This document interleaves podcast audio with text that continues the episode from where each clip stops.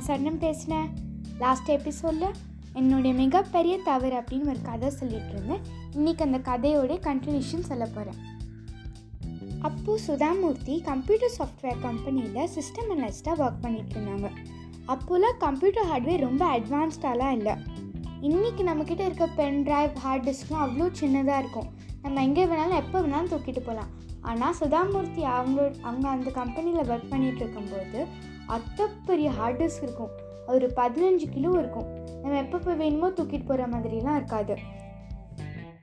ஒரு நாள் சுதாமூர்த்தியோடைய பாஸ் சொன்னாங்க இந்த டிஸ்க் ரொம்ப ஹெவியாக இருக்கும். ஆம்பளைங்கனால மட்டும் தான் இதை தூக்க முடியும். அதை கேட்டு சுதாமூர்த்தி ரொம்ப சோகமாக இருந்தாங்க. அவங்க சொன்னாங்க அவங்க பாஸ் கிட்ட இருங்க நான் இதை அவங்களுக்கு தூக்கி காமிக்கிறேன். அந்த டிஸ்க் ரொம்ப பெருசாக இருந்தது. அதில் ரொம்ப முக்கியமான இன்ஃபர்மேஷன்லாம் இருந்தது. அந்த கம்பெனியோட ஃபைனான்சஸ் எம்ப்ளாயி டீட்டெயில்ஸ் அந்த மாதிரி நிறைய இருந்தது. சுதாமூர்த்தி அதை தூக்கிட்டு அவங்களுடைய பாஸுடைய ரூமுக்கு நடந்து போனாங்க. அது ரொம்ப ஹெவியாக இருந்தது. ஆனால் சுதாமூர்த்தி அதை அவங்களுடைய முகத்தில் காமிச்சிக்கல. சுதாமூர்த்தி அவங்களுடைய இமோஷன்ஸை அவங்க ஃபேஸில் காமிச்சிக்கல. ஏன்னா அவங்க காமிச்சாங்கன்னா மற்றவங்களாம் சுதாமூர்த்தி ரொம்ப வீக்காக இருக்காங்கன்னு நினச்சிப்பாங்க. அதனால சுதாமூர்த்தி அதை காமிச்சிக்கல. ஆனால் இன்றைக்கி சுதாமூர்த்தி நினைக்கிறாங்க யாரெல்லாம் ஏதாவது இமோஷன்ஸ் இருக்குதோ அது வெளியே நல்லாவே காமிச்சிக்கணும். யாருமே அதை உள்ளே மறைச்சி வச்சுக்கக்கூடாதுன்னு நினச்சாங்க இன்னைக்கு. சுதாமூர்த்தியோடைய பாஸ் இதை பார்த்துட்டு ரொம்ப ஆச்சரியப்பட்டாங்க. அவங்க கேட்டாங்க எப்படி நீ இதை கொண்டு இங்கே கொண்டுட்டு வர மேனேஜ் பண்ண? ரொம்ப ஹெவியாக இருக்கும்ல? அப்படின்னு அவங்க கேட்டாங்க. ஒரு நிமிஷம் கூட யோசிக்காமல் சுதாமூர்த்தி அவங்க பாஸ் தப்புன்னு நிறைவேற்ற காமிச்ச சந்தோஷத்தில் அவங்க அவங்க கையை தூக்கி அந்த டிஸ்க் கீழே போட்டாங்க. ஒரு நிமிஷத்தில் எல்லாமே பீஸ் பீஸாக போயிடுச்சு. அந்த சத்தம் அவங்க அந்த ஆஃபீஸில் இருக்க எல்லாருக்குமே கேட்டுச்சு. எல்லாருமே சுதாமூர்த்தியை பார்த்தாங்க. இந்த மாதிரி ஒரு இவ்வளோ பெரிய தப்பை யாருமே இந்த ஆஃபீஸில் முன்னாடி பண்ணதில்லை. இது ஒரு மறக்க முடியாத தப்பாக இருந்தது. அந்த கம்பெனியோடைய முக்கியமான இன்ஃபர்மேஷன் எல்லாமே ஒரு செகண்டில் போயிடுச்சு. சுதாமூர்த்திக்கு என்ன பண்ணணும்னே தெரியல. சுதாமூர்த்தியோட கேர்லெஸ்னஸ்னால அந்த ஹோல் கம்பெனியை சஃபர் பண்ண போகுது. ஒரு எம்ப்ளாயி அந்த கம் கம்பெனியை பெட்டர் ஆக்க பார்க்கணும். ஆனால் சுதாமூர்த்தி என்ன பண்ணாங்க?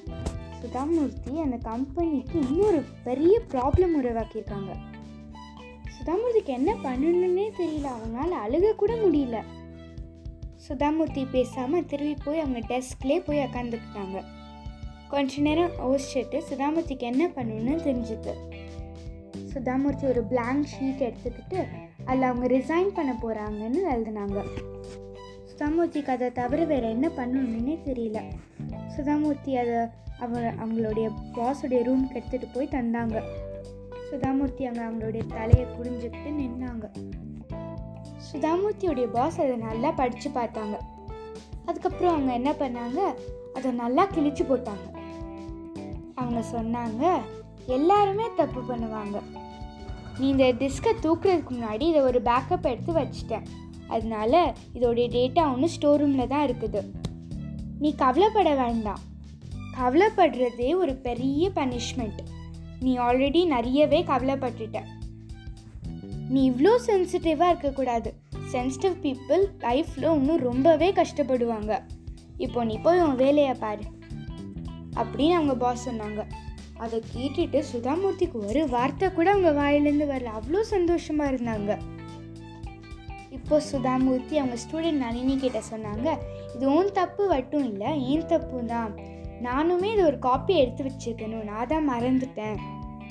என்கிட்ட சில நோட்ஸ்லாம் வீட்டில் இருக்கும். அதை பார்த்து நான் எப்படியாவது எழுத ட்ரை பண்ணுறேன் அப்படின்னு சுதாமூர்த்தி சொன்னாங்க. இது நடந்ததுக்கப்புறம் சுதாமூர்த்திக்கு என்ன புரிஞ்சுதுன்னா நம்ம ஒரு லீடர் ஆனதுக்கப்புறம் நம்ம நம்மளுக்கு கீழே வேலை பார்க்குறவங்க இல்லை நம்மளுக்குன்னு வேலை பார்க்குறவங்களுக்குலாம் நம்ம எப்பயுமே பாசமாக இருக்கணும் அப்புறம் எப்பயுமே அவங்கள மன்னிச்சிடணும் அப்படின்னு சுதாமூர்த்திக்கு புரிஞ்சுது. நம்மளுக்கு நம்ம பாஸ் மேலே பயம் இருக்கக்கூடாது. பாசமாக இருக்கிறது அப்புறம் எல்லாத்தையும் வெளிப்படையாக சொல்கிறது அப்புறம் பாராட்டுறது இதெல்லாமே இந்த குவாலிட்டிஸ் எல்லாமே நம்மளை வந்து நம்மளுடைய பாஸோட ரொம்ப நாளுக்கு இருக்க வைக்கும். நம்மலாம் மோஸ்ட் ஆஃப் த டைம் நம்ம எங்கே வெளில பார்க்குறோமோ அங்கே தான் இருப்போம். அதனால நம்ம எப்பயுமே சந்தோஷமாக இருக்கணும் இருக்கணும் வேலை பார்க்கும் போதுமே. நம்ம ஒருத்தருக்கு ஒருத்தர் பழி போட்டுகிட்டே இருக்கக்கூடாது.